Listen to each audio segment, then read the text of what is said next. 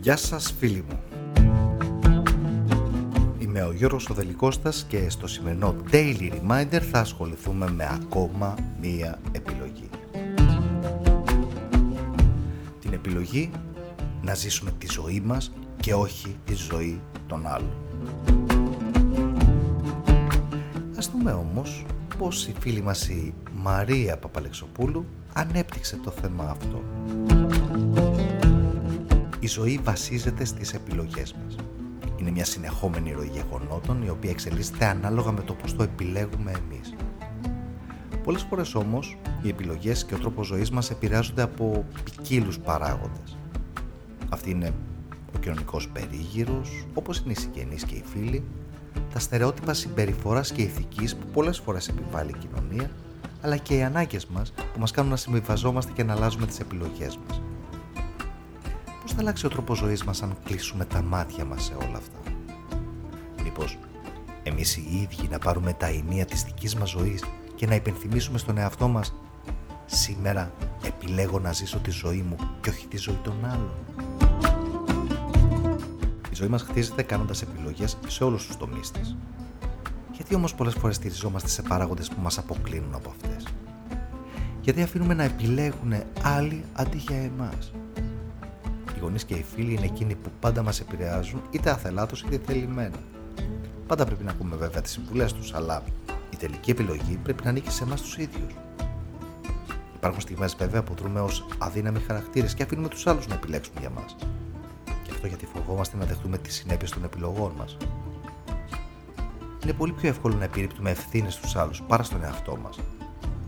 Πολλές φορές επίσης οι επιλογές μας επηρεάζονται από τους άχραφου κανόνες της ηθικής και της κοινωνικής συμπεριφοράς. Επίσης, οι επιλογές μας μπορεί να αλλάζουν λόγω των αναγκών της καθημερινότητάς μας. Πολλοί από εμάς δεν κάνουμε αυτό που ονειρευόμαστε, αλλά αυτό που θα μας προσφέρει μια καλύτερη ποιότητα ζωής. Τι μπορεί να γίνει όμως αν έστω για μία μέρα επιλέξουμε να ζήσουμε τη δική μας ζωή έτσι όπως ακριβώς τη θέλουμε και όχι τη ζωή των άλλων.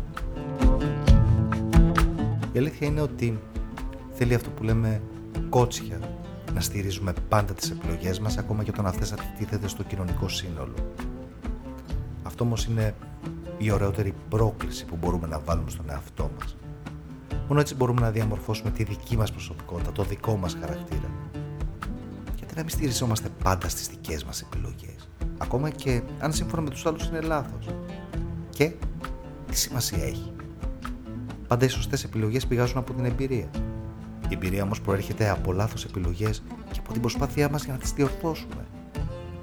Μόνο έτσι θα αισθανθούμε δυνατοί, σίγουροι για τον εαυτό μας. Μόνο έτσι θα αλλάξει η ζωή μας αν το θέλουμε. Αν πάντα κάνουμε τη ζωή των άλλων, πώς περιμένουμε να αλλάξει η δική μας; Και αν πάντα κάνουμε τις ίδιες επιλογές, πώς περιμένουμε να έχουμε ένα διαφορετικό αποτέλεσμα. Για σκεφτείτε το λίγο. Ο καθένας λοιπόν ζει με τις επιλογές του. Και πρέπει να ζει με αυτές και να τις υποστηρίζει είτε φέρνουν θετικά είτε αρνητικά αποτελέσματα. Μόνο έτσι θα καταφέρουμε να ζήσουμε τη δική μας ζωή και όχι τη ζωή των άλλων. Αυτός είναι ο δρόμος για να πλησιάσει ο καθένας μας στο δικό του όνειρο, στη δική του ευτυχία. Υπενθυμίζουμε συχνά λοιπόν στον εαυτό μας φίλοι μου.